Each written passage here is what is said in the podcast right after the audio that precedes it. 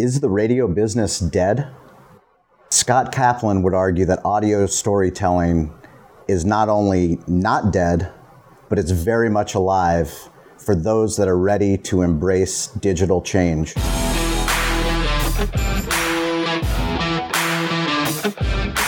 In July of 2017, myself and Derek Marso sat down with Scott Kaplan at the Mighty 1090 sports station and asked him on our podcast Is radio dying?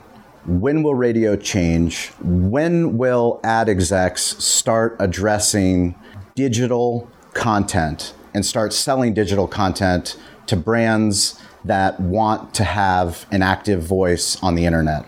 Scott answered the question back in 2017. This week's episode, we got to dig much deeper into the demise of the Mighty 1090, as well as how they've gone all in on digital storytelling. And remember, if we can't tag you online, we can't pimp you online.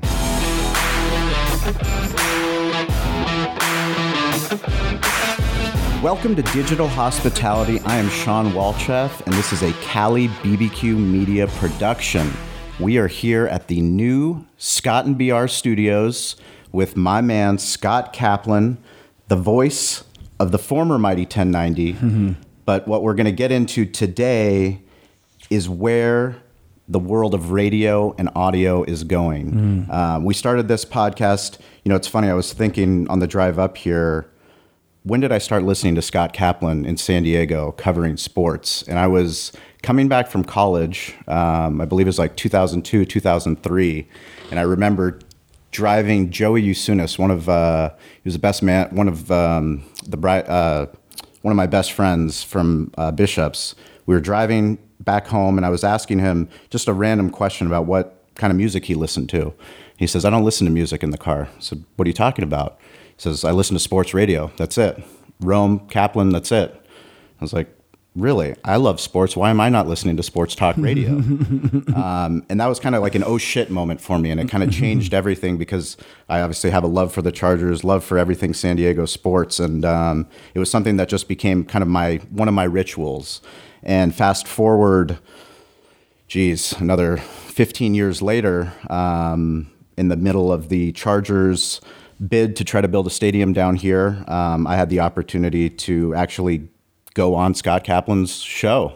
Um, I got to call in and talk about the San Diego Love Letter Challenge, and that was kind of the beginning of something that I never thought that a barbecue restaurant owner would be here and consider Scott as close of a friend as um, I do consider him. But welcome to Digital Hospitality. Scott was a guest on Behind the Smoke back in July 28 of 2017. Derek Marso, my co-host, and I, we went to the Mighty 1090 Studios.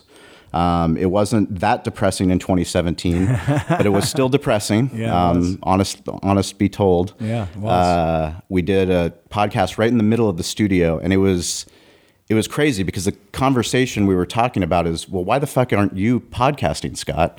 Um, why aren't the sales executives, why aren't they selling social assets? Why aren't they coming to Cali Comfort and saying, hey, if Scott does Facebook Live, you know, with BR in the parking lot, you can charge this instead of selling radio airtime. And um, that's going to be really the heart of what we're talking about today. Um, first of all, welcome. Thank you for being here. Thank you for having me. Yeah, well, turning you. the tables, so to speak. Yeah, I like it. I um, first of all, I'm glad you're here, and I really appreciate everything you said. Seriously. I hear that from a lot of people that you know they they got on to Scott and BR and they got onto sports radio in the early part of the 2000s. By this time, you know Jim Rome had already established himself, and you know Lee Hacksaw Hamilton was kind of the original voice of sports radio in Southern California, and the industry was was growing back then a lot, you know. And so I hear from young people oftentimes, you know, that they got involved at an early age and they kept with us. You know, it was part of their lives for the next 16, 17 years. So I'm grateful to hear that. Thank you. And then, you know, you, you mentioned, um, you know, us doing a podcast in 17. As soon as you said the date, July of 17, I started thinking to myself, what was going on in my life back then? And I remember so vividly the three of us sitting there podcasting, and I was so impressed with the equipment that you had brought, the people that you had brought, the amount of photography and videography that was going on. And I'm like, we're in a media company. We are actually in a company that goes out and sells advertising to people. and has a really big profile in Southern California, and all we're selling are radio spots. Something's wrong here. And I, I will tell you, and I've told you this before, um, there are two people I give credit, three people really, who I give credit for inspiring me to get into podcasting. One was you guys, and I am not bullshitting you in the slightest bit. You guys for sure. Um, Dick Enberg, who before he died was was interviewing all of his friends and colleagues, amazing stories. I would say to Dick, I'd say, Dick, do you know where to listen to your podcast? Do you know how to listen to your podcast? Will you ever make any money with it? He had no idea, but he loved doing it. And my friend, a very close friend of mine in real life, a guy named Blair Cannon, who years ago was saying to me, You should be listening to this guy, Tim Ferriss. And why are you not podcasting? So between yourself, Dick Enberg, and my friend Blair Cannon, who introduced me to the Tim Ferriss podcast, this was really the inspiration for, you know, thinking outside of just traditional terrestrial broadcast radio. Yeah, it's crazy to think. I mean, what's happened since we had that podcast? I mean, that was the July 28th, 2017, that was right when the Chargers essentially had moved out and we were dealing with, you know, a, a culture, a, a sports culture mm-hmm. without the NFL. Yeah. And you were also launching Sided. Mm-hmm. Tell me about that launch because you do talk about it in that in that last episode where yeah. you had a conversation kind of uh, you had actually gone up to Rome mm-hmm. recently. Mm-hmm. That's right. Yeah, I'd gone up to Jim Rome in late December of 2016 and I was trying to understand he had a million five Twitter followers or a million two Twitter followers. And I wanted to know how much money does he make from that? because I kept hearing about like Kim Kardashian and like celebrities who were able to monetize their tweets. Well, if you're Kim Kardashian and you've got 10 million Twitter followers and some hair product wants you to tweet about them, they think and they understand that there's value in that. Back to your point about the radio salespeople, they didn't understand the value in those sorts of things. In fact, I would argue with them all the time. I'd say, we should be putting my Twitter, we should be putting my Facebook, we should be putting my Instagram into sales packages. And it was just always fought with resistance, always. Mostly because people are afraid of what they don't understand, is you know what I sure. think. Um, but I started Sided in 2017, and I'll tell you, Shawn, um, like any business owner, you know this thing has taken so many twists and turns. And I really got into it originally. A, a close friend of mine in Pittsburgh his name is Dr. Stanley Marks. Have you ever seen the story of James Conner, the running back from the Pittsburgh Steelers who battled cancer while he was in college, right? Incredibly Incredible. inspirational story. My friend Dr. Stanley Marks was his doctor, and it's been documented. It's on ESPN, so on. This guy's been a mentor in my life for 30 plus years. He called me one day and said, Hey, I've got this other young man who's, uh, who comes from this uh, family. You may know them. I did. He said, and he's got this idea for a sports media related app thing and I don't know anything about it, but he wants me to invest, and he knows I've got the money, and I really don't want to do it, but but you know, just investigate it for me. So the young man, his name is Zach Snyder. He flew out to San Diego. This is in 17 or uh, late 16, early 17, whatever it was, and I was actually November of 16. And I thought, well, you know what? You're a smart guy, and this is a great concept. And my um, my business partner kept saying, well, this is uh, this is great. We can raise a ton of money for this, and we can make some money, and we can own some equity in the company. And I'm telling you, before long, my investors, people, angel investors here in San Diego, who would have even been interested in this, they were saying, We don't really know these guys from Pittsburgh. Hmm. And if you really, really want to do this, we believe in you, not in them. So you're going to have to be much more involved. And so at that point, I became the de facto CEO, or at least was headed towards being the CEO of the company. Now, by the way, remember, I'm, I'm on the radio every day. And now I'm going to be the CEO of a startup and that means I'm going to be out running a tech around. startup. Yeah, i I'm going to be out running around kissing people's asses, just trying to raise money at all times. But right? you were, but you're already kissing people's asses, right? Uh, well, I was. you professional. I, well, I was. I was kissing people's asses for sales. Yeah. You know, and um, and so anyway. Uh, long story short is is I wind up taking over this company. I wind up raising the first five hundred thousand dollars, and we're now building a, a product. Now the guy who was in charge of building the product turns out he and I didn't get along. Um, he had a whole idea of what of how we should work together. And most of that was, don't talk to me. I would say, well, listen, I would just like to catch up and know what's going on. You know, like let's find out, you know, how the build is going.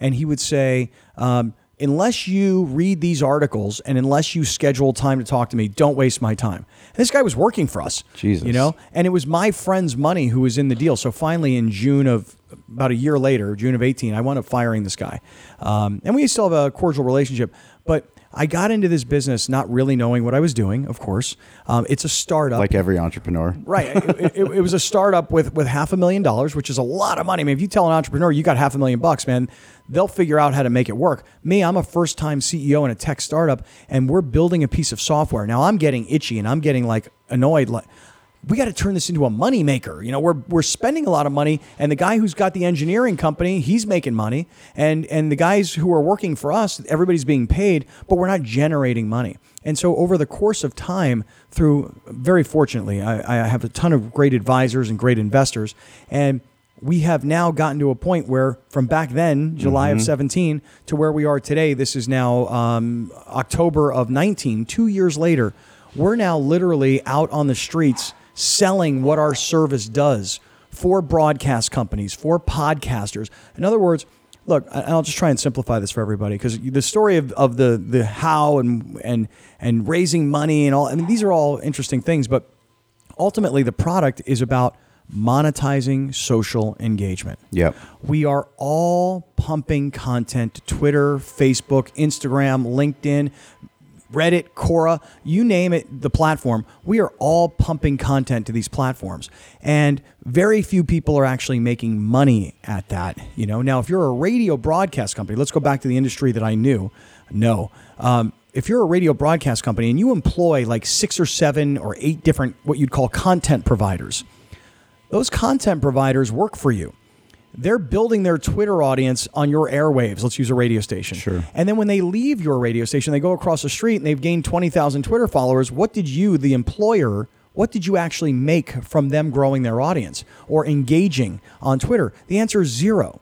What we've done is we've built a platform where we say to a radio station in particular, we say to a radio broadcast company, take your content providers who are already creating the content, they're already placing it on Twitter. You're just giving away the engagement. Mm-hmm. Have them use Twitter, Facebook, Instagram, radio shows, and podcasts. Have them use their influence to drive people to our platform, Sided.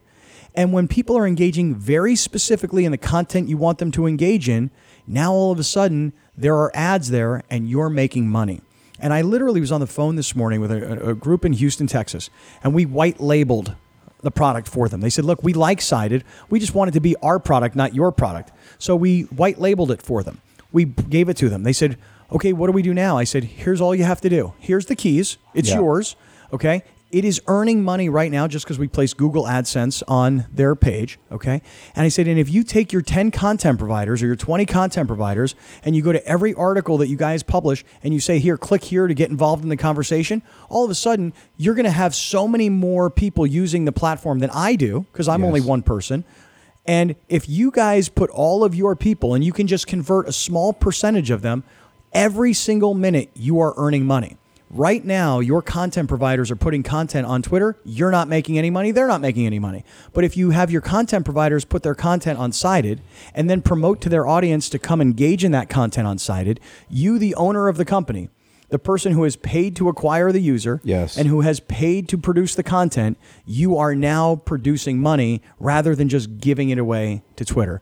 And by the way, I know this sounds a little self serving, like because it's a business and we're trying to make money. So it sounds a little self serving. But on the other hand, if you're a user, what do you ever get from Twitter? A lot of anger, a lot of fighting, a lot of people who are cursing at one another, all kinds of things. On our platform, you know, there's a conversation. And by the way, it's side by side. You can see what other people are saying. And it's not like Twitter where it's coming from all different angles and you're trying to remember who retweeted and who said what. It's very, very organized and it's specific to your content. And ultimately, there's a clock. It ticks down to double zeros. It's a game. Somebody wins, somebody loses, somebody collects points, somebody collects fewer points. It is a game in the end, so it's sticky and it's fun for the audience to use as well. And there's a whole social status mentality. When you send out opinions and you climb a leaderboard and you earn points, you know, you you like that. It feels good. And so we're uh, we're really excited now, finally, that we've gone from building a piece of software to actually building a business. And you know, one of my advisors said to me, "You've got to stop working on the business. Uh, rather, you've got to stop working in the business. You got to start working on the business." And Yep. it was the kick in the ass that I desperately needed. For sure. And I think, I mean, correct me if I'm wrong, as a tech startup, it's always going to be a race for more users. It's a race for attention. You know what it is? I mean, for me, in my role, I'll tell you what I do every day, man. I am out there hustling, trying to raise money because it requires money to keep a thing like this going. In fact, today, again, I was on the phone with a potential client and he said to me, How well financed are you? You guys going to go out of business in three weeks, six months? I mean, are you guys going to be around? And I said, I assure you, and as vaguely as I could say this, I said, I assure you, we're, we're well financed, you know, and that's kind of, that's sort of bullshit. You know, I mean, we have money in the bank and we have runway, and I've got investors who have committed, hey, we're going to put more money in. But as you know, you know, somebody saying they're going to put money in, Yeah. and somebody writing a check, Completely or somebody different. wiring money, Completely different. And I'm, I can't tell you how I have to. I literally do. I chase people around, and it's it's uncomfortable because they know I'm chasing them. I know I'm chasing them, and the hardest thing I find to say is, I need you to write a check. Yeah. You you said you were going to write a check. I need you to write the check. And I don't know how it is for for venture capitalists. I don't know how it is for people who've raised millions and millions of dollars. Maybe you just need to say that Yeah. because I find myself, you know, kind of whimpering around like, you know, we need more money. But I think, I mean, I think back to what you're talking about is you put yourself in an uncomfortable position. You're not naturally in sales, and you were out doing things, asking for capital, asking for people to write checks, which allowed you to grow not just Sided, but also the business that you're in now, which is creating a new digital streaming media company, Yeah. which is something that you've always dreamed about, mm-hmm. but until you were forced into this position, you hadn't actually done. you know, we're, we're here today in this this studio that we've built, and I say studio. I'll be honest with you, it's um it's a den, nice sized den, but it's a it's a den inside my house. But isn't that the power? Yeah. Like Oh, that, no, I mean, that, it's- that's the power of the world that we live in. I love it. I, you're publishing onto the internet, onto multiple platforms from a den. dude it's unbelievable i my son this this was a bedroom about four weeks ago my son lived in here his bed was in one corner he had couches in here his buddies were in here you know college kids drinking beer and playing video games and they left to go to college and i cleared everything out and i built this now this studio specifically for podcasting and um, it was always Video podcasting. video podcasting So I mean, I think that's something that you know. I mean, especially for us, for behind the smoke, when we first started, it was all in on audio, Mm-hmm. which we're still all in on audio, and audio is so vital to what we're doing. Um, but like I was telling you before the shows, we had Kyle Whistle, my real estate agent, come in and bring a Mevo camera because he has a huge video background, was producing all kinds of incredible East County Eats videos. And he brought it into the behind the smoke studio, and all of a sudden we had video content for stuff that we were already creating. So, it, know- it was mind change. It was blown. We were blown away. You're so right. Um, when 1090 went off the radio. Now, just imagine look, you go to a radio station every day. They've got microphones and headphones and televisions that you're watching, and you're broadcasting over the radio. And by the way, um, after 16 or 18 years in working for an independent radio broadcast company, I was making some really good money, as were my colleagues, at least the on air guys. were making some really good money. And we were, and I think everybody would agree, and I'm embarrassed to admit it, but we were comfortable. You know, we showed up at the same place, we did the same thing, we collected our paychecks, and we were comfortable. I was arguing the whole time because I've got this terrible disease. I, I, I have a terrible disease. It's called ambition. Okay. And I argued every single day that when you create a sales package, it's radio, it's the website, it's the app, it's it's Scott's Twitter with 17,000 followers and Scott and BR's Twitter with 14,000 followers and Scott and BR's Facebook page with 5,000 or 10,000 friends or whatever it is, Instagram following. I said, and when you aggregate all of these numbers with all of these people, now you have some impressive numbers. Sure. So and I you would- have variety. I would go to Sycuan Casino. This is a local sponsor, and they would ask me. They would they would call me and they say, "Hey, listen, um, we're going to open up our new hotel. We have some demos of some rooms. Would you please come out? We want to show you the rooms." Why? Why do you want to show me the rooms? They were, well, you're our spokesperson. Okay, that stands to reason. But we want you, but we want you to bring your phone and we want you to bring your video camera because what we really want you to do is we want you to videotape in the rooms, in the models. Correct. And we want you to put it out on Instagram. We want you to put it out on Twitter. So An I- influencer campaign. right. So I go. I mean, to my- original influencers is personalities on TV and radio, and in the like, and in paper, like Right. original, the original bef- influencers before before the Kardashians. the analog influencers. Yeah. Analog Right. And so so I go out to Sycuan Casino and I go out and I shoot all these videos, right? And um, I'm not really planning on putting them anywhere other than just showing them that I did it and I'm their radio spokesperson and I want them to continue to pay me every month. And I want them to continue to pay the radio station every month. But what you're paying for is radio. I asked the salespeople specifically, put in my social media. I'm willing to sell my social media, not because I'm a complete sellout and I'm doing everything I can for money. It's because I understand that much of my audience is no longer just on the radio, they're over here. And here's the other thing I, I realized well, that's what the sponsor wants. The sponsor wants the sponsor wants um, for us to come out there and do social media. Yes. And they expect it for free because we're their radio spokespeople. So they expect us to put our social media assets on the line for them at no additional charge. And I would say to the salespeople, you have to upsell. Yes. If you go to a restaurant, you go into Cali Comfort and you say, I would like I would like wings. Okay, would you like fries with that? Yes. No, no fries. Would you like potato salad with that? How about a beer? Would you like a beer with that? No beer? How about a wine? I mean, you should constantly be trying to upsell somebody. One question: Would you like to supersize it? There you go. Changed billions of dollars changed hands by McDonald's training their staff to ask one question. Yeah. Would you like to supersize that? Yeah. Of course, I want to supersize that. Why would I Naturally. not? Of course. Do you Give me want the a bigger big- want- fries. Do you, want a, do you want a small beer? or Do you want a big beer? Right. And that I was trying to instill that sort of attitude amongst radio salespeople. And many of them didn't want to embrace it. But it wasn't the sales guys, it was the sales management. A lot of, but the structure was broken, don't you think? I mean, now looking back on the time that you spent trying to revive the station and learning the finances behind Mighty 1090 and acquiring the signal, just the whole model is it was a broken model. Well, you know, it's interesting you say that because you and I are both fans of Gary Vee. Of course, huge. And you know, I, I was I saw Gary Vee speak a week ago from where we are today. This is down in Dallas at a convention called the National Association of Broadcasters. Why would they bring Gary Vee and pay Gary Vee to a broadcaster I convention? mean, we're talking hundreds of thousands, if not. I mean, they, Yeah. they paid him significantly. Oh, I would say he probably got paid, you know, six figures, Yeah, you know, to be in Dallas. Yeah, and he's in and out. By the way, this talk starts at seven thirty. Man, I got things to do. I'm out of And by the way, he'll publish that speech as a podcast on his feed. Hundred percent. So why would the, why would the broadcasters, particularly the radio broadcasters, invite a guy like Gary Vee to come down? And it's it's to me, it's one reason. It's it's what he said, and it really resonated with me. Is you know we all thought we needed a radio transmitter.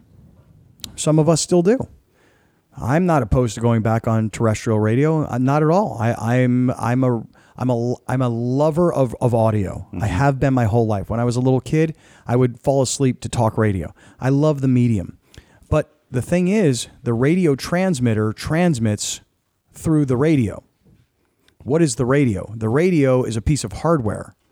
That's how you got the audio delivered to you through the radio. Now, and this is what we're all learning, some of us are ahead of the game and some of us are trying to catch up. I would put myself in the trying to catch up category. I would put you in the other category. I mean, you going, you going to that conference, and I mean, I've heard you on your show, um, you know, the streaming on YouTube, and I've watched you talk about this conference, this conference for national broadcasters. I mean, you've been a personality, and you've never been. Never been. Like this happens every year. Some people are spending money, you know, a lot of money to go down to this conference to learn things. First of all, I was just I was impressed beyond belief that they actually had Gary Vee come talk. I know, me too. Because I didn't think that they were there yet.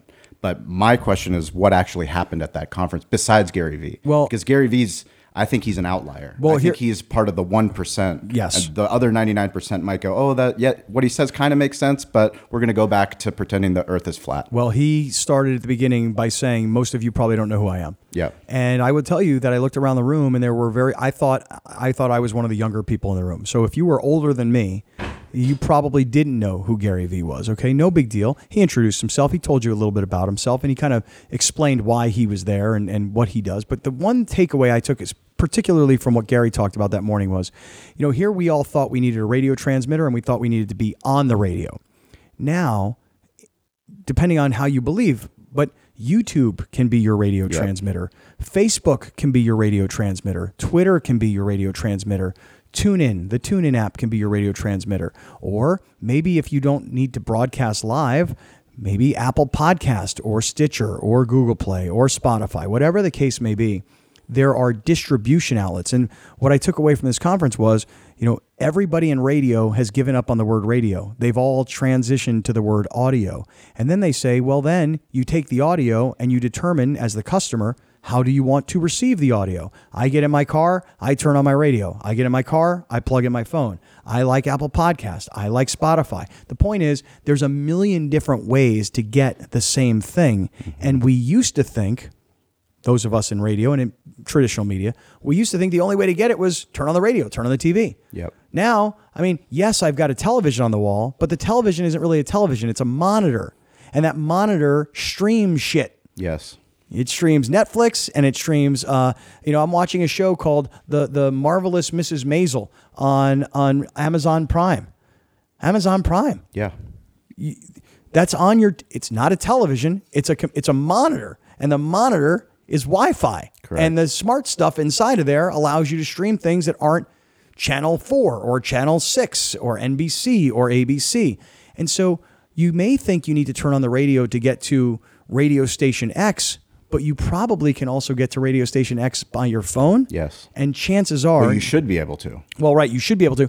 And if you can, I assure you this, the audio quality will be a whole lot better. Correct. So um, it is interesting how, you know, I, I say this a lot, you know, desperation has created or has spurned innovation. You know, here we are one day, we're on the radio. The next day, we're off the radio. The day we went off the radio, And this and is the strongest Mighty 10. I mean, the whole time that I've listened, two decades, this is the strongest lineup Mighty 1090 has ever had. and and starting to climb out of the hole that was created by the loss of the Chargers. You know, the Chargers leave San Diego and that was a huge hole in the world of sports. And and a lot of listeners kind of got turned off to sports and they got turned off to stadium talk, etc. and they went away for a while. Well, we were digging out of that hole finally. And we had a very good lineup, a very strong lineup, and the ratings had, had come back, but the, the you said it earlier. The structure was broken.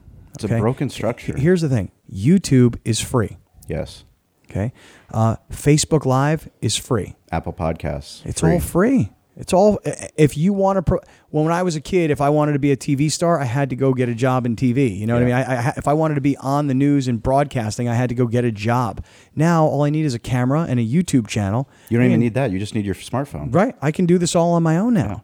And so the structure was broken. When you when you consider um, renting a radio transmitter from a company south of the border, um, and you are going to pay them what 1090 was paying them, which was seventy five thousand dollars a month to rent the transmitter. insane. Seventy five grand. That's not even rent. Right. It, That's just the lease, seventy five thousand dollars a month just to use the transmitter. which doesn't go worldwide, which the internet does. Well, that's just it. You know, it like is- you're like you talk about the signal strength, which has always been something amazing. Yes, it's this huge fifty thousand watt signal, which yes was amazing for local radio, and you could hear it clear as day. But it's not going all over the world. You know, it's so funny you say that because I have a, an investor in Sided who was a monster 1090 fan and was a huge Scott and BR fan. And I said to him, you know, you can still listen to us every day at three o'clock, only now it's better because we're on live. It sounds a whole lot better and there are no commercials. So I'm, I'm finding, Shawn, that my average engagement on, on YouTube lasts for 19 minutes.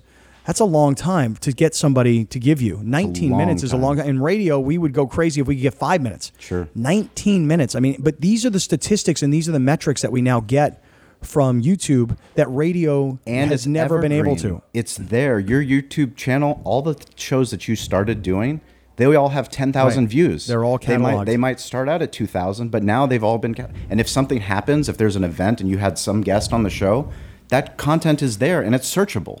I mean, if it's not searchable, like once it was on radio, if I was lucky enough to get, you know, be able to, you know, Alex called me and was like, hey, you know, Scott wants to talk to you about the Chargers, and I go on air, it would go into the air and would be gone unless it was cut. Which you know, you guys have to cut so much. You're on air for four hours. Like the chances that it gets cut. So like for me as a small business owner, now it's gone. Yeah. The same thing if I go to KUSI or Channel Eight, I would go. We do an incredible segment, five minutes. You know, promote our barbecue. Then what? What happens to it? If we're lucky, it goes on to their website, and then we can link to it from our website. But what I learned was that oh, there's actually a company where I can buy the native file, so I can actually get the video myself and publish it on our YouTube page. Now I have it forever. So now somebody goes to go, oh well, do you do catering? Well, yeah, we do. Look at our special we did at Fox 5 mm-hmm. and then we have the whole spread. So it, I have that. Yeah. Right. Yeah. It, it's um, it, it really is. Uh, as you're talking about all of this, it, it's just such a fascinating time in media, and and everybody's in media. Yes. And again, I I mean, I'll- a barbecue guys coming up here. Cali Bar. Literally, we literally just launched our new website, CaliBBQ.media, because we know that our industry is changing. Restaurant industry is changing, and if we don't go mobile first with ordering barbecue online and optimizing that experience and doing things like podcast, creating content, creating relationships, it's going to look bleak for restaurants. And that's the same for radio just the same for you know whatever business you're in. If you don't care about your website and if it's not optimized for mobile if you're not selling stuff online there's a problem. You know dave palais who's uh, sports radio in san diego you've been on the dave and jeff Sure. podcast. They were a huge inspiration for why we started our podcast because they went from being sports radio to doing something where there was no fcc they could just start cussing and it was so much more compelling that Oh, they yeah. didn't have to just talk about the Chargers leaving. Mm-hmm. They started talking about divorce. They started talking about depression. They started talking about suicide. And you know, we've become great friends both with Jeff and with Dave. But Dave specifically, recently, he was talking about buying a car. And I told him there's this app called True Car, uh, True Car app, Mm-hmm. where instead of going to a car lot, you go on this app and you find exactly the kind of car that you want to purchase the color, the make, the year, the model, and then they send that to all the dealerships and they bid on you, the customer. He used the app. He said it was absolutely incredible. So he got the car he wanted. But when he walked in, the manager and the salespeople, they all treated him like shit because he was an online customer. Ah. Their model is broken. Uh-huh. Like their model's broken because they care about the commission that they make off the person that comes in. Yeah. But the whole reason True Car was created was because we don't want that friction. Mm-hmm. Right? Yeah, that's really interesting. I mean, that is that is really interesting. Um, it is what I find most interesting about that is is just the way somebody would be treated because they did it online and therefore the commission rate might be less. To me, I would look at it differently. I would say, well, that's found money. Correct. Anything, any anybody who Well, comes it's to even me, better. It's ser- it's searchable found money. So if you can learn how to hack that, you're going to have a leg up on all the other competition, right? You shouldn't be discriminated because of that lower margin. Mm-hmm. You know, just like a restaurant owner, we have to decide between are we going to be on DoorDash, are we going to be on Uber Eats, and we have to pay a commission to do that. But that customer can't get treated any worse than somebody that orders through our website that we don't pay that big commission to. Like they're going to get the best barbecue possible, whether you're in the restaurant, whether you buy it online, whether you get it for delivery. But a lot of people aren't operating like that. And like that's essentially the heart of where we are in this world in 2019, which is why I'm so fired up to have conversations like this with you and with other business owners because this shit is fucking like everyone's in media. That's how Yeah. we started. I know, right? it's true. Why is a barbecue guy coming into your your new studios? Yeah, I brought barbecue, of course, but I'm coming in because I want to have this conversation Yeah. with somebody that's gone through it. Well, I- and I'm still going through it. You know, um, again, you, you know, this is so uh, back to what you were saying. You, you know, we, we got knocked off the air of the 1090 in early? April. I think it was April 10th. On April 11th, they told us because there was no there was no leadership. You know, there was no Accountability, the- right? The, the president of the company, rather than coming to everybody and just kind of explaining, you know, the real facts of what was going on, you know, he was cowering in his in his cave like freaking Osama bin Laden. I mean, this guy didn't want to come out of this cave, you know, and and he was embarrassed, and rightly so, because he never really told the company the dire circumstances that we were in. He maybe said a few things, but again, not great leadership. Um, and so the day that after we got knocked off the air, they said, "Well, come back in and you'll stream. We'll we'll we'll go on our our app." Which, by the way, of course, naturally, anybody who wanted that content went. Well, they're not on the radio anymore, but I still want to hear what's going on. And now I'm really interested in what's going on. Let me go to their app. So more and more people started to download the app and started to use More than di- ever. the digital stream more than ever. But my Because thought, pe- people are always going to go to content, Right. Storytelling, right? I mean, this is not this isn't radio's dead. Storytelling is alive. Yes, it's always been so. alive. Very much so. And and I just remember thinking to myself, okay, so they've taken us off the radio. We're only on the 1090 app now. How do we reach more people? So you mentioned a camera called a Mevo. Um, yes. and we set up a Mevo camera in our studio, one camera, and we just started to let people see what was going on inside the studio. And we put it out on YouTube. And then by the end of the month, by the way, I'm thinking to myself, why have I not been doing anything with YouTube? I, at the time, I may have had 100 subscribers. Mm-hmm. I, and by, I, I'll tell you, I had a ton of content on, on YouTube already. I didn't use it. I didn't promote it. I didn't push it. I didn't share it. I never used my YouTube content. And I got a ton of it on YouTube. Stuff I've saved for years. Like I have um, old television shows that I produced when Drew Brees was a young kid quarterback with the Chargers, and we would do a bit every week on radio called Breakfast with Brees. This is how this is how this is how um, how really simple we were. We would say to Drew, Billy Ray and I will be in the radio studio. You be on the phone. I will send a camera guy to your place wherever you are every week. He'll videotape you on the phone. So we're going to get the phone interview on radio, but then we're going to get the TV portion of it for later in the week. So we had one camera shooting me and Billy Ray in the studio and one camera with Drew. Well, you know, Drew Brees has gone on to become a Super Bowl champion, an international sporting icon, somebody who's become ultra rich and ultra famous. I have TV shows and content that I own from probably 2004 5 where Drew Brees is a young kid quarterback in the NFL. Unbelievable. And why am I not constantly pushing this content so that my YouTube views on them instead of being at 1000 should be at 10,000? I should be saying to Drew Brees fans, I should be saying Yeah. to New Orleans Saints fans, come check out all this killer content that we have and I never did it. So now all of but you sudden weren't forced to do it. You know, it's like as humans, we we do what's comfortable. You know, we we live life as it's comfortable, and like you were forced, your team, Alex Padilla, John Browner, you know, Linda Welby, Billy Ray, like you guys were forced into shock.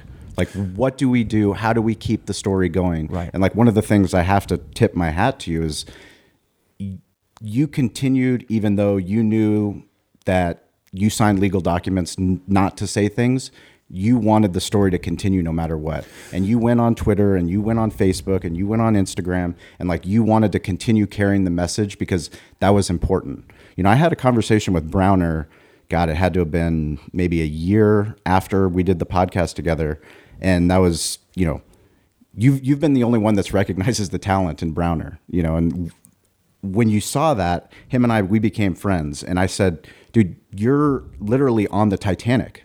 This fucking ship is sinking. Mm-hmm. Like, you need to stay on this ship and learn as much as you can and document as much as you can because you're going to have a leg up. You're going to have a leg up from all the other radio stations that don't think that this digital world is happening. We all know it's happening. Where's the mm-hmm. attention? Yeah. You have kids. Yeah, I mean, I, honestly, I have I have in my house. I don't know how many televisions there are, but nobody uses them except me. I, I think to myself all the time, why do I still have DirecTV? Why do I even have it? I mean, I'm watching shows on Amazon Prime. I'm watching shows on Netflix. What is it I really, really need from a television? And even if I wanted NFL football games, I mean, there's apps and there's all I mean, kinds I'm of other I'm- ways. when when we were moving, I was streaming all the NFL on Yahoo. yeah. So I, That's the only time I've been on Yahoo, so kudos for them Yeah. Mm-hmm. for buying those streaming rights because now all of a sudden I'm on their app. Absolutely. I mean, it- so here's the thing. So these two younger guys, Alex Padilla, my longtime producer, who started with us as an intern when he was still at San Diego State, and John Browner. And thank you for saying that I'm the only one who recognizes talent. Look, I, I, I knew what was going on at 1090. You got a bunch of white guys on the air.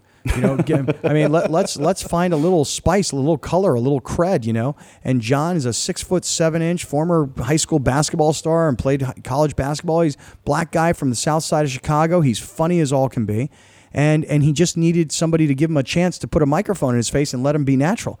And and I wanted to cultivate that talent. But what's really fascinating about what you're saying is this. So look, we get knocked off the air. We start to stream just on the app. We, we start streaming a little bit on YouTube. We actually are kicked out of the building on May 1st. By the way, they owed me quite a bit of money. They paid me 10%. I said to my lawyer, I go, dude, I'm going to sue them. He said, well, you can sue them, but what's going to happen is you're going to win, but you'll spend a ton of money to not Yep. get any back. So I took the severance package, which was 10%, and I said, well, what am I going to do now?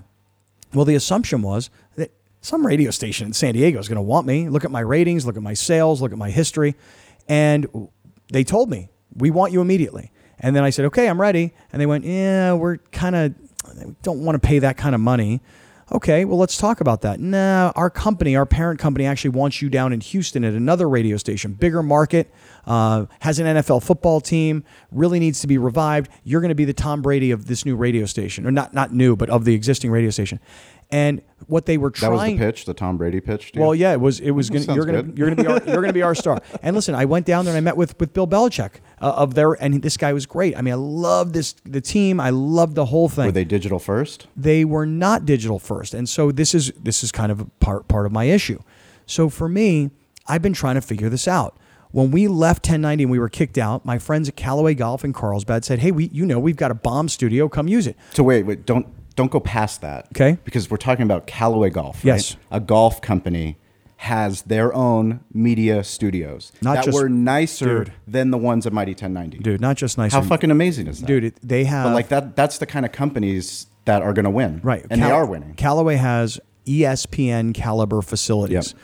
They have the lighting, they have the cameras, they have the studios, they have the computers, they have it all. They have a ESPN caliber facility. And by the way, I, I don't say it like that to be cavalier. They hired people from ESPN to come be their producers, you know, to come build these places. Brilliant. So um, they gave us their studio and they told us go ahead and use it. Now, mind you, Alex Padilla, my producer and a friend, um, is in his early 30s, and he's saying to me in May and June of, of this year, he's and we're in October. He's saying to me, dude, we can create a business based on the show just on digital. And I'm saying, okay, hold that thought because I actually want to get 1090 back on the air. And the reason I wanted to get 1090 back on the air was because I hated the way we got knocked off. I felt terrible for all the people that worked there. I wanted to get them their jobs back and I wanted to do things the way they should have been done in the first place. And so that was my goal. Um, Alex, on the other hand, was saying we don't need the radio transmitter. We don't need all the headaches that come with 30 or 40 employees. We don't need health insurance for an entire company. We don't, Scott, we don't need all of that. So ultimately, when the deal fell through, we decided, well, we're going to build our own studio. We're going to keep our show going because going up to Callaway was very inconvenient because it took forever to get off the air, produce the podcast version, sh- uh, cut videos so we can repurpose them, et cetera. We didn't have the facilities and the workspace there. So we said, we got to build our own studio. So once the 1090 deal died, we, just, we, we were committed to this. At one point, Alex says to me, listen, dude, and this is the second time he'd said it. Early in the in, since we'd gotten fired, this is probably early June. He said to me, he said, "Listen, if you for your family need to go take this job in Houston, Texas, we'll all survive. Go take the job, man. No one's going to blame you, you know." And I said, "Thanks, Alex, but I'm a team guy, and we're a team, and we're going to all work together. We're going to figure this out together." So um, ultimately, you know, he kept driving home that we needed to be just a digital broadcast. And so um, he said to me, this is probably a month ago, as we're getting ready to set all this stuff up and we're really making our commitment and we're going out and we're starting to sell now. And um, he said to me, dude, if you feel like I'm pushing you into this, if you think that you know maybe you don't really want to do this but you're doing it for me he goes don't i'll go get a job i'll survive. Browner will go get a job he'll survive. Don't do this just for us. And i said i'm not doing it just for you. I'm doing it for all of us. You know i'm doing i'm doing it for me too um, i'm having a great time i'm having more fun now broadcasting this show with no restrictions on content on language on length of time etc i'm having more fun now than ever before so i want to do this How's the learning curve changed? well, a lot's changed. Right. I mean, so much has changed because, again, he kept saying to me, we can do this, we can do this. And I just wasn't necessarily positive. Well, you also had probably a majority. I would, I say I say a majority of people that you would have normal conversations with, saying, "When are you going to get back on radio?" yeah. right? Yeah, everybody says that to me. In fact, um, not only does everybody say that to me, um, but I'll tell you that right now there's a lot of radio companies around San Diego that are finally saying to themselves, "Okay, the dust has settled. You know, the the dust has settled, and you know." My one colleague, Darren Smith, went to AM 1360, and the guys who were hosting our morning show, they went over to a different radio station. And so um, people are saying to me, "What? When are you going to get back on radio?" And I'll tell you, Shawn, honestly, I'm taking meetings. I met with a radio company. I swear to you, this is yesterday morning, and I met with two executives from this radio company, and we had a very candid conversation. From their side, it was, "We want you to be on the radio," and from my side, it was, "Will you have an issue with me?" wanting to continue to broadcast on YouTube, Twitter, and Facebook in particular. And they said, I was happy to hear this. They said, um, we we actually don't have others doing that right now, and we would like for you to come and continue it on so that we can actually get everybody else doing it too. See, my point is, I mean, is that, that like for me from the outside, I think that it's not hiring you back on air. It's hiring you in all these 15,000 radio stations to come and teach people what the fuck is going on. You have firsthand experience on this Titanic ship. And now launching into digital, you've already seen the change. Yeah. And it's not only that, but it's the revenue side too, because it's it's the partnership that you have with sponsors, great longtime sponsors of your show. You're also helping bring them into the digital age. There, there's no question. And, and just back to this conversation from yesterday with these radio executives, that's exactly the point. I'm saying, so, okay, look, right now you're out selling radio, okay? But if we bring to you the assets that we currently have, YouTube, Facebook, and Twitter in particular, where we have an established audience, by the way, um, some people go, well, I don't see you or I don't hear you, therefore I don't really think you're on. Okay, well, here are the numbers. Not here are the Nielsen ratings that we think. Correct. These, I can tell you how many downloads I get in San Diego, how many in LA, how many in Riverside, how many in Chula Vista, how many from other parts of the country and other parts of the world. I can tell you specifically the the um, age demographics of breaking down men from this age to this age to this age. I can give you so much more hardcore data than ever before. The digital analytics are unbelievable. Ex- Incredible. ex- explain to those who don't know the Arbitron ratings. Okay, really quick. So Here- how the whole radio business model is set up. Okay, here- back really- to broken models. really, really quickly, for those that don't understand this, here's what happens. There are, call it 2 million people in San Diego, as an example, okay? Or call it 12 million people in LA. Or maybe you would call it 15 million people in New York City. So here's what happens um, there are about 1,500 people in San Diego, say 2 million people, 12 years and over, who are all potential radio ratings getters. Um, of the 2 million people, 1,200, 1,200 are walking around with an old school beeper, like an old school doctor's beeper. And what happens is. I mean, how is this still happening? I know. It's And fucking nuts. It's incredible. And and the beeper connects to the the speaker. Um, and if if you listen for five minutes or more, then the radio station gets credit. So imagine this. Imagine you're walking into a mall. You've got one of these beepers on. You walk into a store.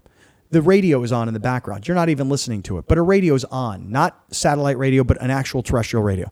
The radio signal comes from the speaker. It goes to the what's called the people meter. They do they they connect with one another. You were not even listening to that radio station, and the radio station gets credit because you were wearing the meter and it was on and they connected. And think about it: twelve hundred people make up for 2 million people. So when you're looking for men between the ages of 25 and 54, and let's say, Shawn, that you're carrying one of these people meters and you tell them, this is bullshit, I hate this, this is a pain in my ass, here, take it back, and they get it back from you, okay, they give it to some other person. Well, let's say he doesn't listen to our radio station, he listens to some other radio station. We just lost you, we lost him, we lost the ratings or maybe he doesn't listen to radio. at all. Well, I mean, he probably wouldn't sign up to take the uh, the, the meter, but I guess the bottom Do they get paid? Yeah, a little bit. They get paid. Not enough to make you do it though. I mean, But like 1,200 people. I mean, 1,200 people. Yeah. Out of all of San Diego. Right. And you're talking about how many sales decks are built off of these fucking ratings. Oh yeah, Every dude. sales deck. everything, everything, Everything is- you talked about before. But this is what I'm saying. So, so I'm talking to a, a radio company here in San Diego yesterday, and I'm saying to them, look, if you're going to tell me that you only want to hire me to come do radio and I can't continue YouTube and I can't continue all these digital video platforms in addition to the audio, if you're going to tell me I have to kill all these things just to come get a job, that doesn't sound so great to me. Because um, I, I feel like you have to now sell again let's go back to radio broadcast companies just because that's what I, i've done and what i know if you're a radio broadcast company and your on-air talent is making call it $100000 and all they have to do is talk on the microphone well how else are you going to monetize the investment you're making in the on-air talent? Well today they better podcast and they better you know pump content on other platforms and really as a sales staff you would probably want to sell to your clientele go back to Sycuan Casino they want me to bring my camera and they want me to show videos right? Well sell that to them Yeah. hey you're going to buy radio and commercials. You're going to buy we're going to also be doing a live stream on youtube. We're going to put your lower third graphic or we're going to put your graphic up on the screen. Um, and we're going to have x number of listeners over here on radio. That's what arbitron says or nielsen ratings say. But over here on youtube we've got i'm just making up a number. We've got 5000 daily viewers on youtube and that's of just the live broadcast well guess what there's tremendous value those are very engaged people so put up logos sell that stuff Here's another thing. Um, Scott's got a Twitter handle and he's really active on it. Well, show Scott standing at the car dealership saying, "Hey, you know, come in this weekend because they're selling these things at you know ten dollars off." I mean, I'm just making stuff Sure. up, but the point Or is, go on our website and buy the car and come and pick it up. the the point is is that we if if you're a broadcast company in today's day and age and you're going to pay somebody to be a content creator and that content creator is going to create content on platforms that you don't own you should try and monetize those Yes. as best you can.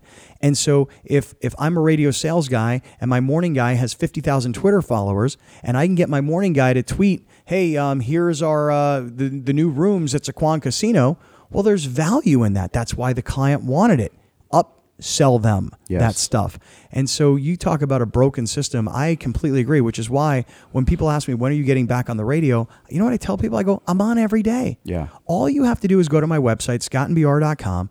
I'm going to give you my YouTube channel, click it. I'm going to give you my Facebook page, click it. I'm going to give you my Twitter, click it. We're on every day at three o'clock, every single day, just the way you've always expected it. And when we get off, call it 4:45 because we don't use commercials. By 5 p.m., it's available on Apple Play on Apple's podcast platform and Stitcher and Spotify and Google Play and everything else.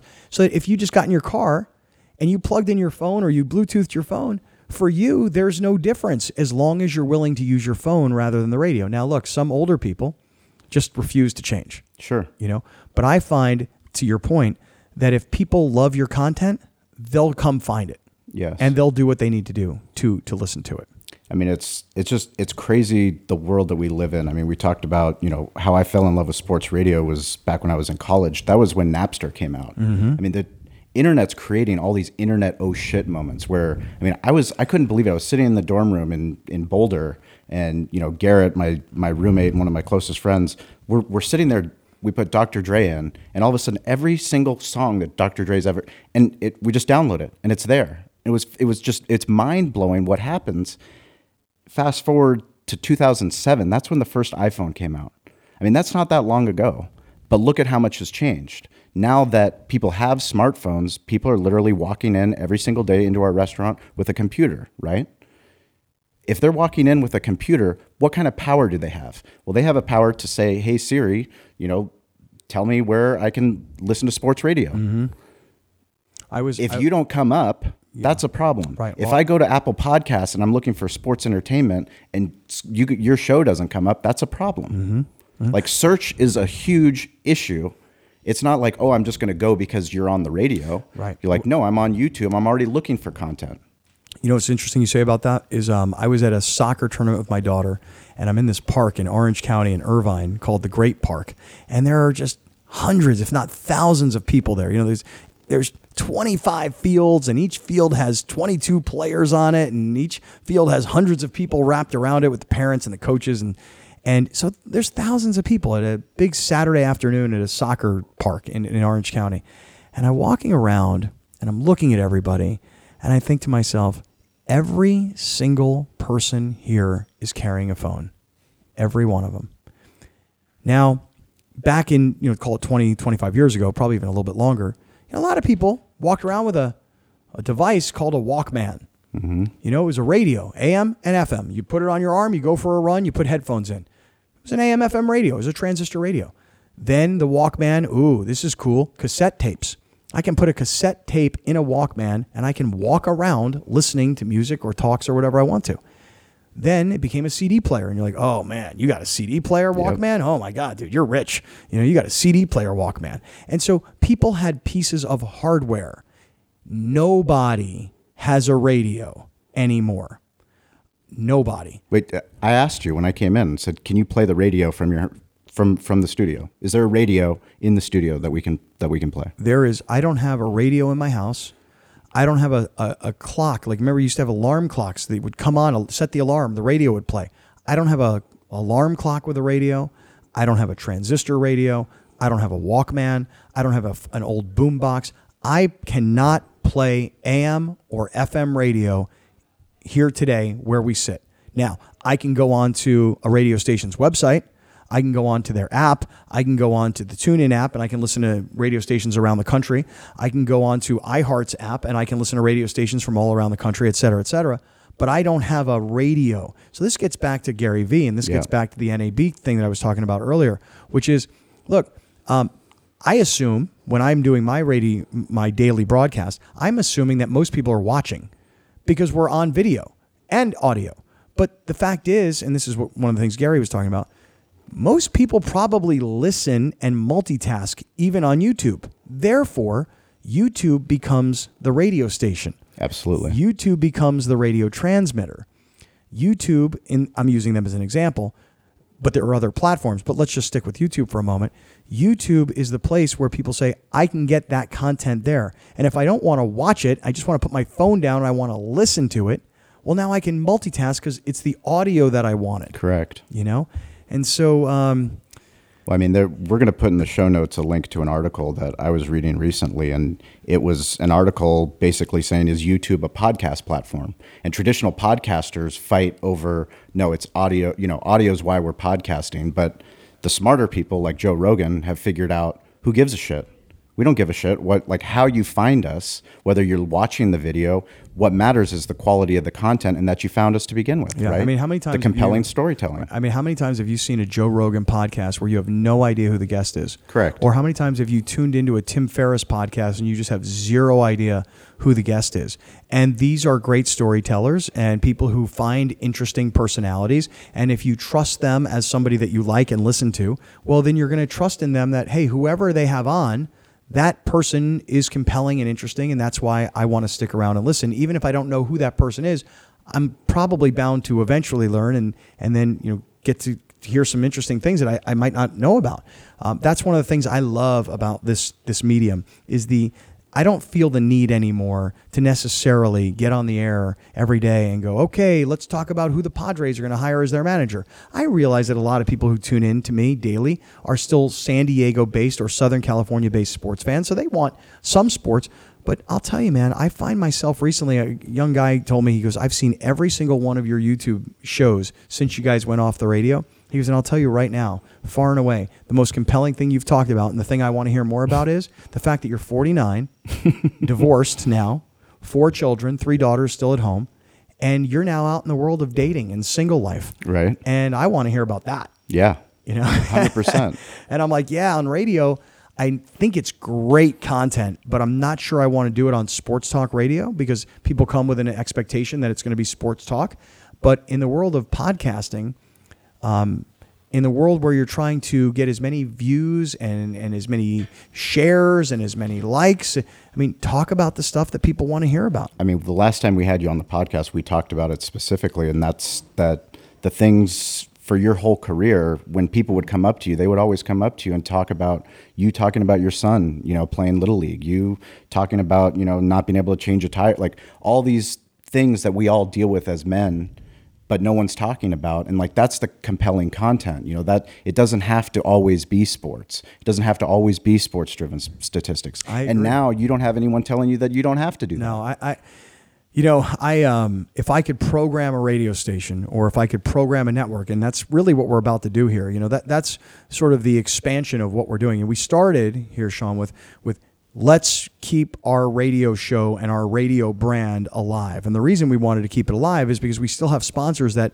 that are spending money with us. Yes. And we still have viewers and listeners that trust in those sponsors. And um, they're paying enough right now that I can pay for my guys to work and keep them incentivized. But we have to go out and get a lot more sponsors. But wait a second. What else can I do for you, Mr. Advertiser? How much more can I deliver for you? So much more. So much more. So now um, we have one podcast that we're producing daily. Again, it's a live broadcast and it turns into a podcast. But we're about to start adding content. We've built this studio, we have all this equipment. It sits here vacant for 22 of 24 hours a day. And I'm saying we need to add content. So as we build more programs, we will be able to say to our sponsors, look, the Scott and BR show got this many downloads, has this many viewers, has this many listeners, et cetera, et cetera. But we're also producing this podcast and this podcast and this podcast. So now you're not just getting. Or you're producing a podcast for them. Well, for a potential So- sponsor so- that wants to go digital, that understands they need content specific to their industry. Here, here's a great here's a great example. I said to a longtime sponsor of mine, Total T Clinic. Okay, this is a place it's testosterone shots for guys that are not feeling it anymore, right? Sure. And I brag about them all the time. So, because I've, I've I will never endorse a product that I don't use, and so I've been using this testosterone treatment, and I'm telling you, dude, it's like a life changer. So okay, so I go and I say to these guys, listen. I can do more for you now for less money than ever before. And they said, okay, talk to me. I said, listen, I've at the these podcasts, what happens is is is you listen to Joe Rogan and the first seven or eight minutes of Joe's podcast is advertisements. Yeah. You know, some of whom are paying him and others of which these are his companies or things he's involved in and he wants to promote them. If you listen to Adam Carolla's podcast, it's another great example. He's got a product he calls Mangria. Uh, like sangria, he made it up. It's called Mangria. He's kind of known for the old school, you know, man show, and that's his uh, audience. So he's created a product to sell them, and he promotes his own product on his own podcast to his millions of people who listen. So um, I said to the folks from the Total T Clinic, I said, listen, guys, I can do more for you than ever before. On the radio, they would say, let's do a 60 second spot. Hey, this is Scott Kaplan, and I'm here with Dr. John Alexander from the Total T Clinic. Doctor, why should everybody use Total T Clinic, right? And you have condensed amount of time. I said, look, guys, 10 minutes. 10 minutes. I'm going to tell people at the beginning of a podcast recording, I'm going to say, hey, thanks to our sponsors, and here's the beef of our, our, our content. But stick around at the end because for those of you that have questions or um, need more detailed explanations or want to hear from the doctor himself, I'm going to spend 10 minutes with Dr. John Sure. after this podcast. And so now I'm saying to him, look, I'll give you the 10 minutes. You publish it on your website. I'll give you the 10 minute podcast. You tweet the podcast. I'm going to put it at the end of my podcast. We're going to take your content and we're going to take the information you want disseminated and we're going to find more ways to help you do that. Right. On radio, all we could do was talk about you on radio. Correct. Now we can talk about Well, it you. becomes it's an amongst all this. advertisement, it's a transaction. By doing what you do now, the sponsor becomes a partner where you care about their success. You care that Gary Cooper is on Twitter. Like you care about these things because if you can't tag them, how can you promote their business, mm-hmm. right? Mm-hmm. Yeah, I mean, you know, I mean, you have these you, you are a perfect example. I mean, I became a Total T patient because of you. I had heard you talking about it, and I've had I've had my own struggles. And I went in and I I literally I text you. I said, "Is this is this legit?" And Yeah. of course, you sent me there. That's the power of audio. That's the power of having trust with somebody that yes, you've become a friend, but even if not, I had heard you talk about it over all those years. So if I had some insecurities and figured, hey, I you know I don't have the same sex drive that I used to have, well, maybe I should go try this Yeah, and I'm instead not. of just googling it. Yeah, I'm not embarrassed to talk about that kind of stuff either. I mean, it's just, you know, th- these are real problems for guys That aren't talked are- about. and these are real solutions. For But on guys. podcasts, you can talk about it, right? You and, know, and and to your point, I mean, I say to these guys from Total T Clinic, I'm like, look, you know, we're going to help you by telling people follow them on Twitter, follow Yep. them on Instagram. They say, yeah, but who really wants to follow us? I go, well, if you don't think people want to follow you, then you might as well not have the accounts. You know, Correct. But if you're going to have the accounts, you might as well use them to promote your business and what it is that you do. Correct. We help you with that. So again, if if you, I, I go, you go back, you, you really brought it up well earlier, and you, you stated it brilliantly, which is the system was broken in radio. At least Yeah. the way we were working in radio, 100%. the system was broken. We weren't selling tweets and Facebook messages and Instagram messages, and we weren't selling podcasts. And every time I would walk into a sales manager's office, I'd say, "Look, you got to get people to buy spots." On my podcast, they would tell me about something called CPM. Do you guys know what CPM is? Yep. Okay, so that means for every 1,000 downloads, it's worth, call it $20. Okay, so it takes a thousand downloads just to make $20. And I would say to them, stop selling this bullshit. You go to the client, you say, look, and I'll just use an example. If his podcast has 5,000 downloads, he's pushing it on the radio, he's getting people to go to the podcast, and then when people get to the podcast, it doesn't matter if it's 1,000 or 5,000 or 100,000. These are your most engaged Correct. people. So if you have 5,000 people downloading this podcast and you could get 2% of them Correct. to be to to buy from with a you, call to action, a compelling call to action. then then it was it was worth it. And so I kept trying to say to salespeople, stop trying to sell based on numbers. Start trying to sell based on level of engagement. Yes. You know what I'm saying? 100%. Yeah. Well, I mean, for for us, we're just so excited to watch this digital transformation take place. And you know, as a as a listener, I want to thank you for your transparency. Mm-hmm. And I think Thank that's you, what makes you so compelling is that you're willing to throw someone under the bus if they need to be thrown under the bus. and you know, some of those radio executives need, needed to be thrown under the bus, but. Um, the partnership and relationship that we've had with your show, with Linda, with Billy Ray, Alex, John Browner, um, it's just been absolutely incredible. Yeah. Throw an Alley Rat into that thing. Oh, too, 'cause Rat, Without I mean, Allison, man, we just don't. she uh, uh, she's magic, and yeah. I, I don't know how she juggles all the things between Sided and between the show and And me just, all, like, all the other mil- million things that she does. Yeah. But um, I really hope that people they download the podcast, they tune in, um, check out streaming. Um, also, just reach out to, to Cap because. Uh, he will engage with anybody. Go on to Sided, uh, test it, play with it. I know Greg Rempe from Barbecue Central Show. which is so cool. I mean, uh, fucking guy has been podcasting for 12 years. Amazing. 12 years. He's been podcasting so long that he's had Gary Vee on three different times when he was doing Wine Library TV. I mean, that's just absolutely incredible. He does a live show every Tuesday, but I got him in touch with you and I mean, it's about it's about creating that content and giving people a reason to want to go in and have, you know, have an, have a conversation, right? Yeah, I mean, if you're if you're in the case of you know like us like your story, for example, you know, like let's just say that you wanted to use Sided to really gauge uh, and understand how your your customers feel Sure. about something. You know, it's like let's just say, for instance, you said should, should we bring in the Impossible Burger? right Exactly. As a barbecue restaurant, should we bring in the Impossible Burger? Right. You know, you're you're a, a somebody who comes in and enjoys our restaurant. Would you like the Impossible Burger Yes. added to the menu? You know, and you might actually find out that you know people go, "Hey, I no, I'm I'm a, totally opposed to this fake meat nonsense, and I would never order it, so it's not worth your time." Or you might find on the flip side, you know what? Um, it's an option I'd like to have. And uh, you know, great idea. Thanks for for thinking of us and allowing the customer the opportunity to opine and then help your business in some way. You know, is is really a powerful tool. And so, what's really interesting about this whole sided thing is is the different directions it goes. And I talk about it from a radio standpoint. If you're a radio station and you want to monetize the social engagement that you're already creating, that's I talk about it from that perspective. If you're a, a user and you want to have a lot more fun and you want to have finality to the conversation, you want to win awards and you want to bank points and you want to compete um, and you want to gain status, th- there's a whole reason for you to be there playing as well.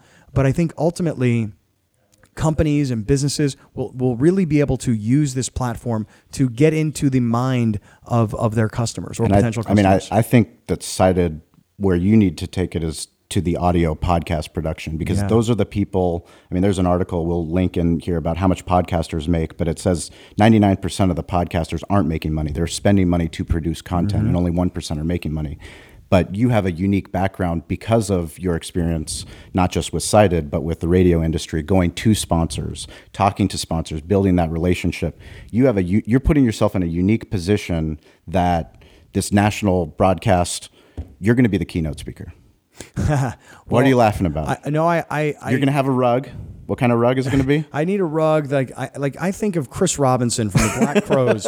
I think of Neil Young. You know, I think of these kinds of, of musical superstars that have a big ass rug that when they walk out on stage they can be barefoot and this is my rug, my part of the stage. you know, this is where I'm going to be jamming. Um, you know, Shawn, maybe you're right. You know, maybe um, maybe a year from now. Uh, I will go back to the National Association of Broadcasters convention. Maybe I'll be delivering the keynote speech and I'll be saying to everybody, look, I sat right out here last year and I heard what you were saying that we're transitioning from the world of radio into the world of audio, and radio is nothing other than a piece of hardware, whereas audio is, is something that gets delivered through multiple streams, however they may be.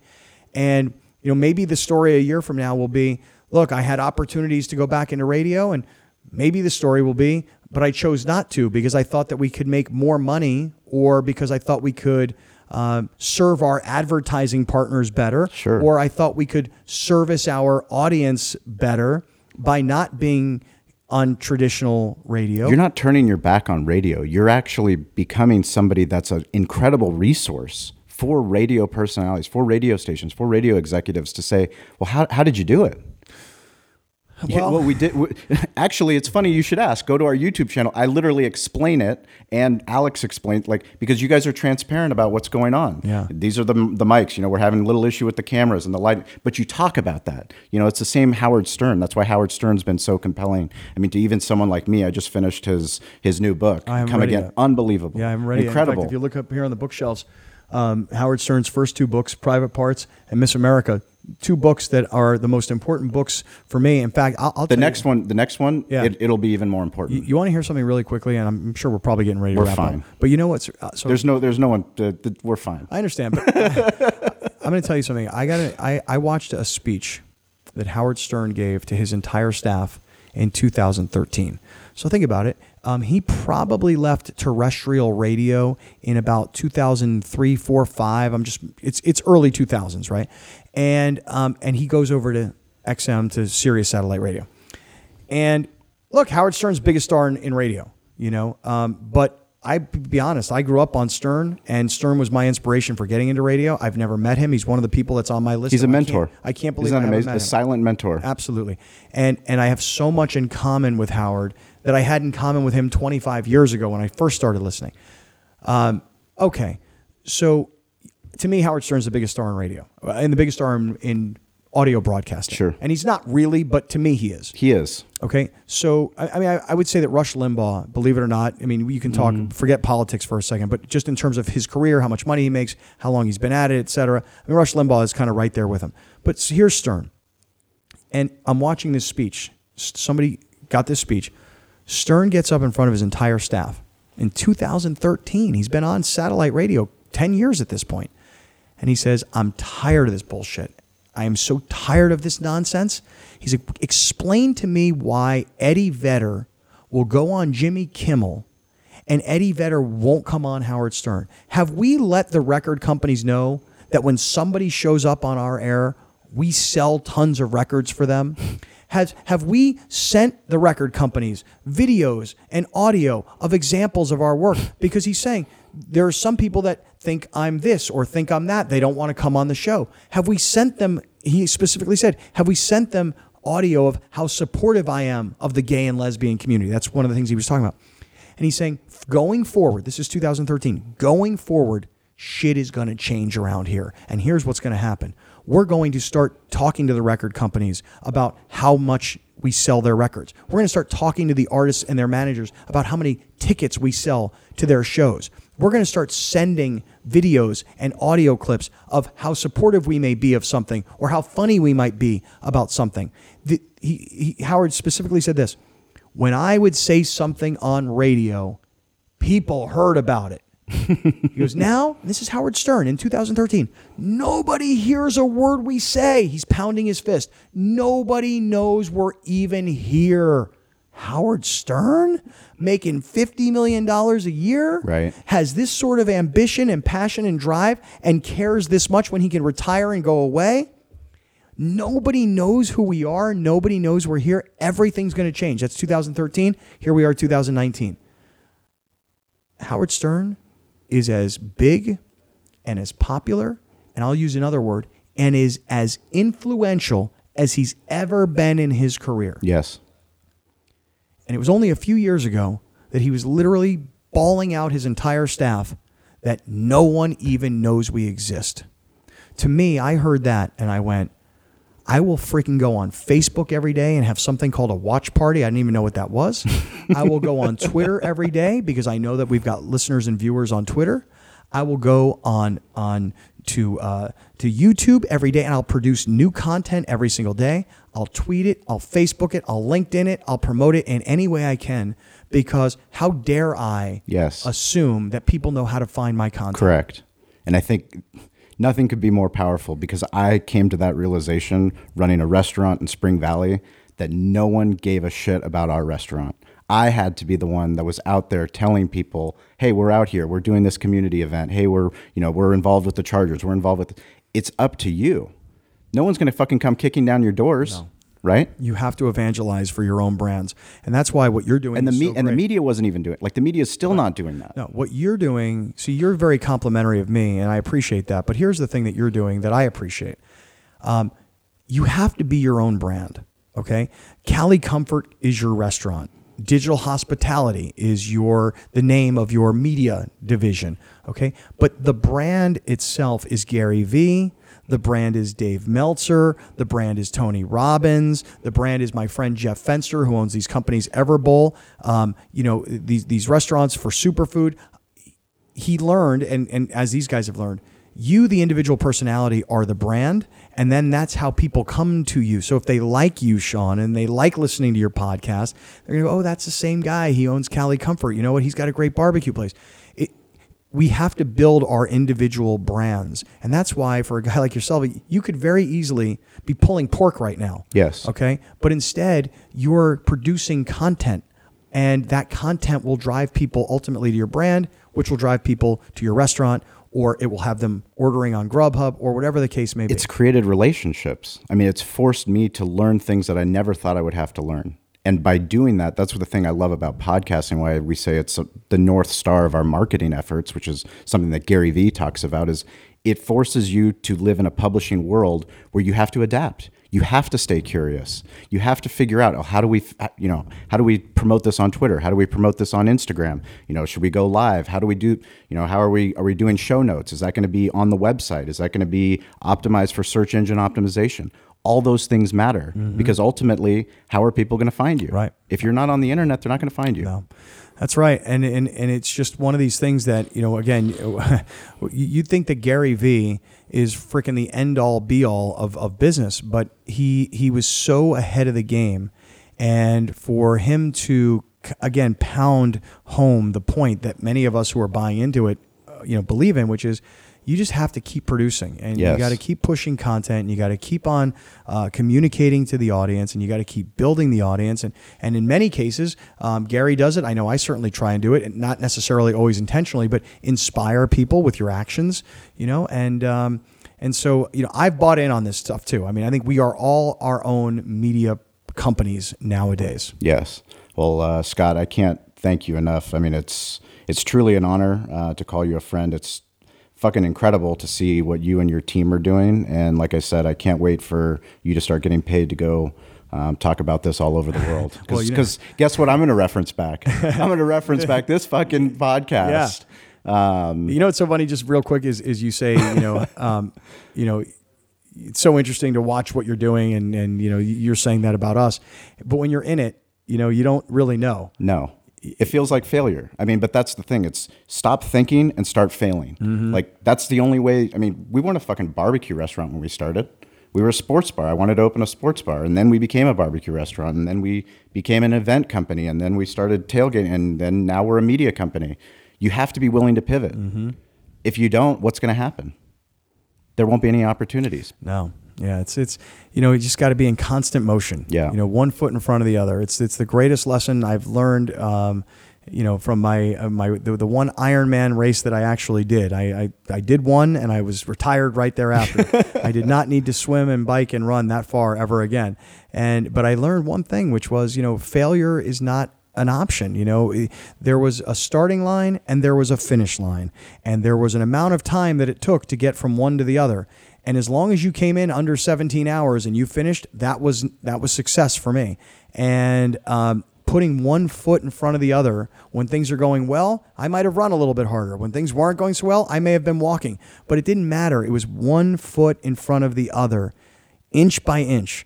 And um, and that's you know that that's just the only. It's just the way I'm wired. I Can just you can't stop. can stop. you share the uh, David Wells story that you share um, with our listeners? I'd be happy to because if I can always pay this forward, I love to do it. So, uh, David Wells, most people will probably know this, at least those that are local. David Wells was a great pitcher. Uh, he's from San Diego. He went right into professional baseball out of high school, and his claim to fame is he pitched a perfect game for the New York Yankees. By the way, when he pitched that perfect game, he was shit faced drunk, hung, hungover from the night before, and he was wearing a hat that he had bought from a museum uh, or a collector or whatever that was Babe Ruth's baseball cap. He was actually wearing Babe Ruth's baseball cap when he went hungover and pitched a perfect game for the New York Yankees. Pitching a perfect game in Major League Baseball is incredible. Pitching a perfect game for the New York Yankees makes you, I mean, stand up and, and have chills, right? So I said to David Wells one day on the radio, I said, Boomer, explain to me what it is like to give up a big home run and then have to go back and pitch to the next guy. You know, you got to get your head together and you've got 30 seconds to do it. And he said, no fear of failure. And I said, well, hold on, stop. What does that mean? What do you mean, no fear? What? What? And he goes, dude, I gave up a home run. The next guy steps into the box. Now I'm planning to strike his ass out. No fear of failure. I failed. He hit a home run, but I'm not scared now where I'm going to just serve up another one. No fear of failure. And I hear this and I swear to you, I mean, it's, it's, it's like resonating with me. And I'm going, God damn it, man. Where was this when I needed it when I was like 21 years old and I was playing football in college and I was a kicker and if I missed a field goal, I became a complete headcase? Why did I not have this no fear of failure attitude? So I'm telling this story on the radio and there's a guy driving down the road. This is a completely true story. Guy's driving down the road and he hears this story. Not David Wells tell it, he hears me tell it years later. He's driving down the road and he works for a pest control company, this guy. And he, he, he listens to this story and he decides for himself on this exact moment I'm quitting my job and I'm starting my own pest control company. I can do it better. His name is Daniel Aboud. You can follow him on, on Facebook. This guy, every Christmas, comes to me wherever I'm broadcasting from to give me a hug, to thank me for telling him a story. It wasn't my story, it was David Wells' story. I just told it. And he comes to me to give me a hug and thank me. Hey, I'm in business my second year. We're doing great. We're adding more trucks. We're adding more clients. No fear of failure. This guy heard it on the radio. He heard a story about a guy who told a story to another guy, and it resonated with him.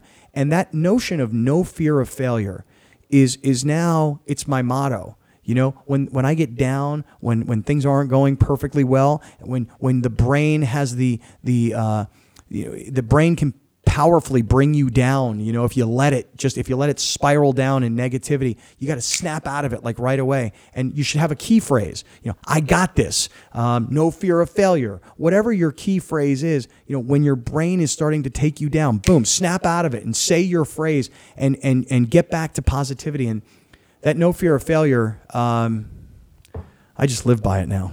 Well, I, I absolutely love that story. It's all it always touches me. Even now, I got goosebumps with you telling it, and um, can't wait to see what you do next. Um, everyone will put uh, uh, the links for your all the cool shit you're doing, man. All the cool stuff. Um, please interact with him on Sided. Uh, tweet at him at Scott Kaplan. And um, until next week, no fear of failure.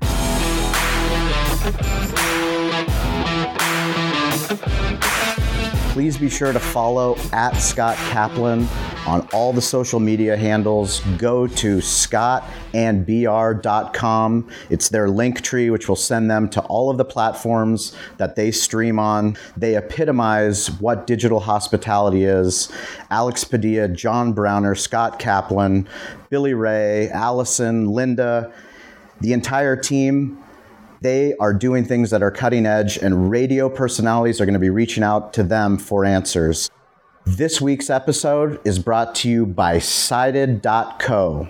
This is Scott Kaplan's new tech platform where you can engage in a debate that's not on Twitter, that's not on Facebook. This is a way to get rewarded for all the comments and all the arguments that you have online. Go to Sided.co, generate content, get rewarded, get hooked up, sided.co. If you're interested in sponsoring or partnering with the show to create your own video content, your own audio content, your own blog, your own mobile first website, please reach out to us, podcast at calibbq.media. We'd love to help your brand grow. Thanks for listening and learning with Digital Hospitality. Be sure to tune in next week for our very special episode on location from the Spring Valley Tailgate and Barbecue Festival. 10 years we've been putting on this event with Derek Marceau, my former co host of Behind the Smoke, myself. We sit down on the main stage as the teams are setting up before the cooks meeting to talk about what it takes to put on a community event, to get other partners to buy in, to do something that's bigger than yourselves. It's going to be an awesome episode. Can't wait to share it with you.